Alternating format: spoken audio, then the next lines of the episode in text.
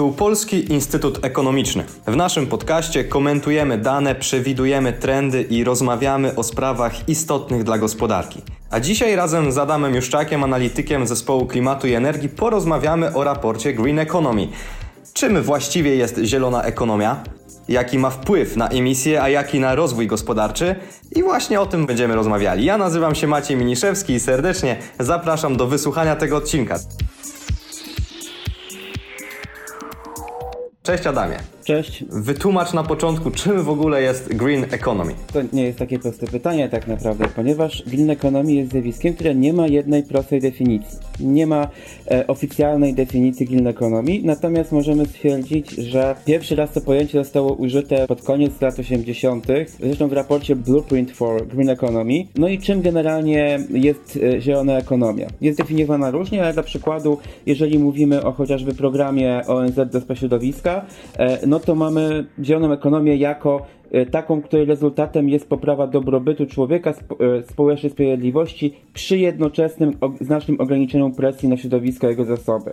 I ta kwestia środowiskowa, e, ta kwestia zrównoważonego rozwoju jest tu kluczowym elementem, także jeżeli mówimy o innych definicjach. Bo jeżeli chociażby spojrzymy na definicję OECD, które mówi bardziej e, o zielonym wzroście niż o zielonej ekonomii, e, no to określa to jako e, zmianę modelu produkcji i konsumpcji na taką, która zmniejszy presję właśnie na środowisko w sposób efektywny ekonomicznie. Okej, okay, często pojawia się w debacie i w dyskusji właśnie pojęcie zrównoważonego rozwoju. I zielona ekonomia nie jest jeden do jednego zrównoważonym rozwojem, ale są to takie elementy i organy połączone. Tak, tak, jak najbardziej. Zielona ekonomia jest istotnym elementem zrównoważonego rozwoju, mhm. z tym, że zrównoważony rozwój jest pojęciem szerszym, e, no bo określa też na przykład kwestie społeczne, chociażby równości e, płci czy, czy, czy innych tego typu rzeczy, do których zielona ekonomia bezpośrednio się, się nie odnosi. A jak wy w raporcie zdefiniowaliście e, właśnie green economy, zieloną ekonomię, bo do czegoś będziemy musieli się odnosić?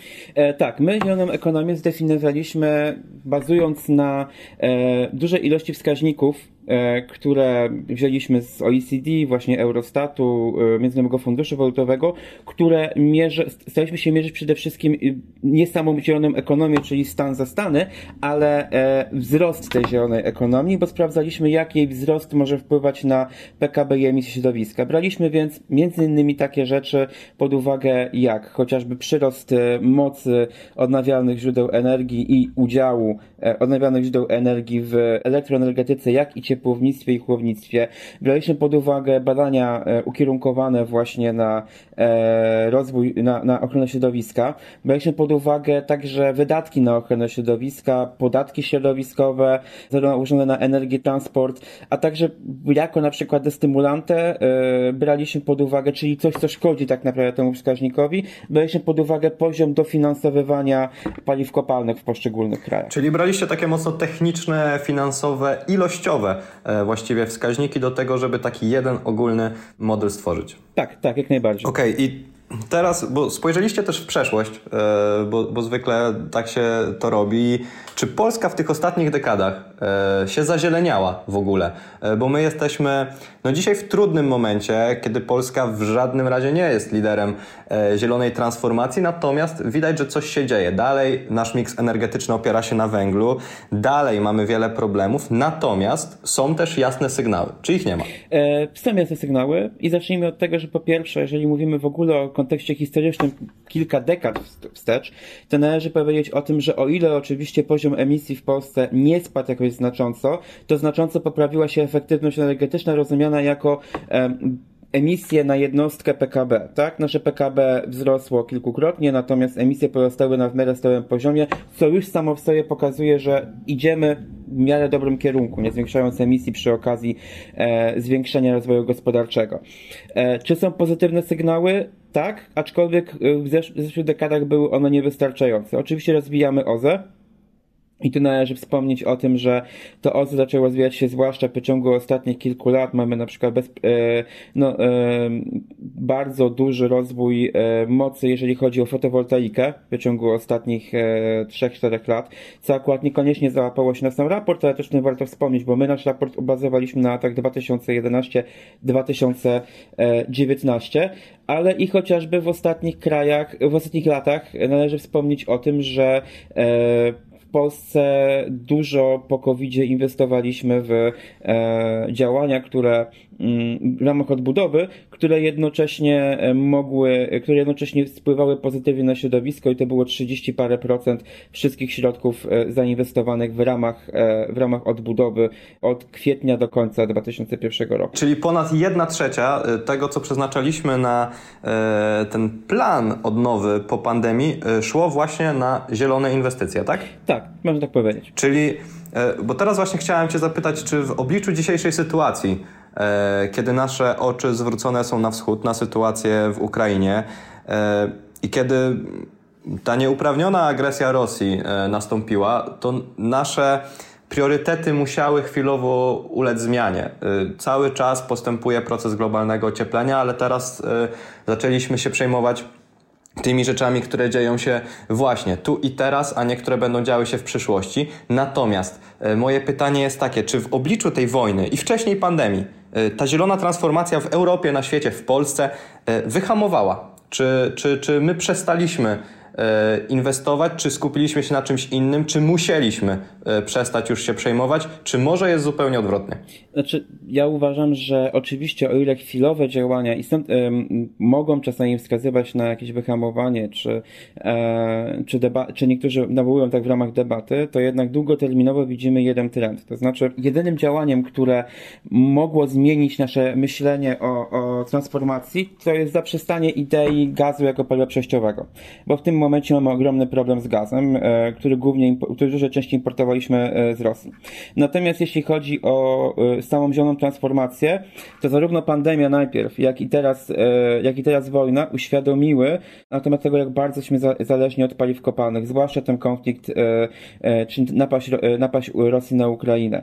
I zarówno w Europie, jak i w wielu innych miejscach na świecie otwarcie mówi się o tym, że to jest idealny, idealny dzwonek ostrzegawczy kolejny, poza samymi raportami na temat klimatu i zmian klimatycznych, że należy jak najszybciej odchodzić od paliw kopalnych na rzecz odnawialnych źródeł energii, na rzecz energetyki jądrowej, e, na rzecz e, wodoru, e, samochodów napędzanych na prąd. No, na tyle, na ile możemy, należałoby ten rozwój przyspieszyć, co zresztą wydaje mi wydaje się, już się zaczyna dziać. I właśnie a propos paliw kopalnych, też poruszacie w raporcie y, Green Economy ciekawy wątek dotacji na paliwa kopalne i jak one wyglądają pomiędzy krajami. Y, jakbyś mógł przybliżyć ten wątek?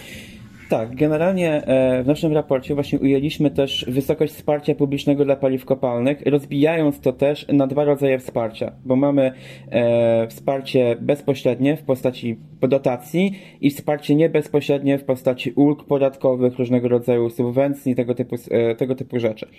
A jeżeli chodzi o bo nasz, nasz, nasz wskaźnik wzięliśmy wzrost e, tych, e, tych dotacji, natomiast jeżeli spojrzymy na sam stan za stany w 2019 roku, no to ewidentnie dominowała tutaj Grecja. Grecja na wsparcie publiczne dla paliw kopalnych przeznaczała blisko 1,2% swojego PKB.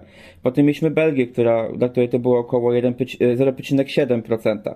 E, Polska znajdowała się gdzieś w połowie stawki, natomiast dla krajów OECD było to 0,2% co dalej jest dużym wynikiem. Z tym, że należy jeszcze pamiętać o jednej rzeczy, to znaczy tutaj mierzyliśmy tylko wsparcie bezpośrednie w postaci dotacji i tych ulg, e, i pośrednie w postaci ulg. Natomiast mamy jeszcze tak naprawdę szacunki, które pokazują chociażby na przykład właśnie Międzynarodowego Funduszu Walutowego, rzeczywiste rozmiary wsparcia są wielokrotnie większe, bo my dajemy e, firmom, które wydobywają paliwa kopalne i ich używają, ogromną taryfę ulgową, nie przerzucając na nie w pełni kosztów, które ponosimy, jeżeli chodzi o klimat, środowisko naturalne, czy y, zdrowie społeczności lokalnych. I tak naprawdę według szacunków Międzynarodowego Funduszu Walutowego, e, jeżeli spojrzymy na rzeczywiste e, wsparcie dla paliw kopalnych, no to w 2020 roku mogło ono wynosić nawet prawie 7% światowego PKB. No to jest potężna kwota. Teraz powiedz, czy tak samo chętnie, biorąc pod uwagę dzisiejszą narrację, nastawienie na OZE, to właśnie odnawialne źródła energii też tak wspomagamy. E, tak, oczywiście staramy się, znaczy powinniśmy, zaczynamy wspomagać odnawialne źródła energii i są e, od pewnego czasu dotacje czy różnego rodzaju inne sposoby wspomagania mm, OZE. E, jednym z sposobów wspomagania OZE, który, e, o którym wspominamy zresztą też w raporcie, który też mierzymy, to tak zwane taryfy gwarantowane, czyli feed-in tariff, czyli mówimy producentom o tym, że gwarantujemy im pewien poziom taryf, jakie dostają przez ileś tam lat, jeżeli chodzi o dofinansowanie do produkcji energii e, odnawialnej, tak żeby ta inwestycja im się, im się zwróciła. I to daje całkiem niezłe rezultaty i w przeszłości też dawało całkiem niezłe rezultaty w e, Unii Europejskiej. E, no a z drugiej strony oczywiście mamy odwrotne działania w postaci e, uprawnień do emisji CO2, które ewidentnie w rosnący sposób sprawiają, że e, energia z paliw kopalnych staje się coraz mniej opłacalna. Okej, okay, czyli dzieje się, dzieje. I ogólnie to, co wybrzmiewa z waszego raportu i to, o czym właśnie teraz rozmawiamy i mówimy, Mm, napawa nieco optymizmem, e, bo kiedy ja patrzę na wyniki, na kluczowe wnioski, na kluczowe liczby, no to widzę konkretnie, konkretną informację, że ta zielona ekonomia, którą zdefiniowaliście, wpływa pozytywnie na ograniczanie emisji i nieznacznie, e, no na prawie nie ma wpływu na wzrost gospodarczy, natomiast ma on w przybliżeniu taki pozytywny wpływ.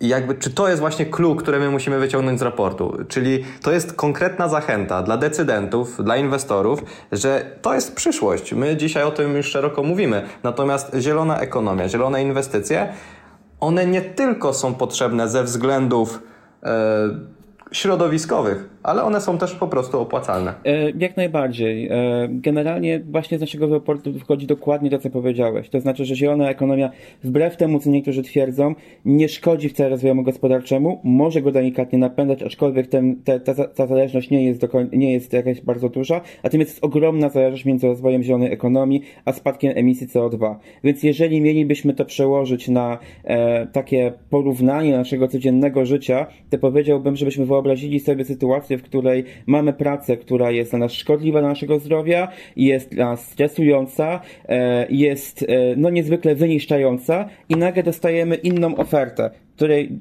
mówią nam, że możemy mieć podobną albo delikatnie wyższą pensję, ale są normalne godziny pracy, nie, e, brak, szko- e, brak stresu i e, ro, jednocześnie rozwój na przyszłość. Wydaje mi się, że to jest wybór oczywisty, bo zwłaszcza, że jeżeli mówimy o zielonej ekonomii, badając je na podstawie poprzedniej dekady, to pamiętajmy o jednej rzeczy. Ten pozytywny wpływ będzie tylko rósł także i bardzo możliwe, że na PKB, bo będziemy mieli coraz wyższe koszty zdrowotne i społeczne, na przykład dla paliw kopalnych, a jednocześnie no, zielona ekonomia będzie coraz bardziej w e, widoczny sposób e, no, rozwojem na przyszłość. Więc tutaj inwestujemy we własną przyszłość bez szkody dla, e, dla stanu obecnego. To porównanie z pracą jest doskonałe i to chciałbym, żeby wybrzmiało, czyli właśnie porównanie stresującej, e, wymagającej pracy do tego, że mamy perspektywę bardzo rozwojową. E, I jeszcze jedna rzecz zwróciła moją uwagę na sam koniec, że w raporcie, że te państwa, które już stosują e, zieloną ekonomię i jakby są liderami e, w tym zakresie, to charakteryzowały się nawet o 10 punktów procentowych większym wzrostem PKB w tej ostatniej dekadzie niż inne kraje. Wow, tak, znaczy tutaj tylko zacznijmy jedną rzecz.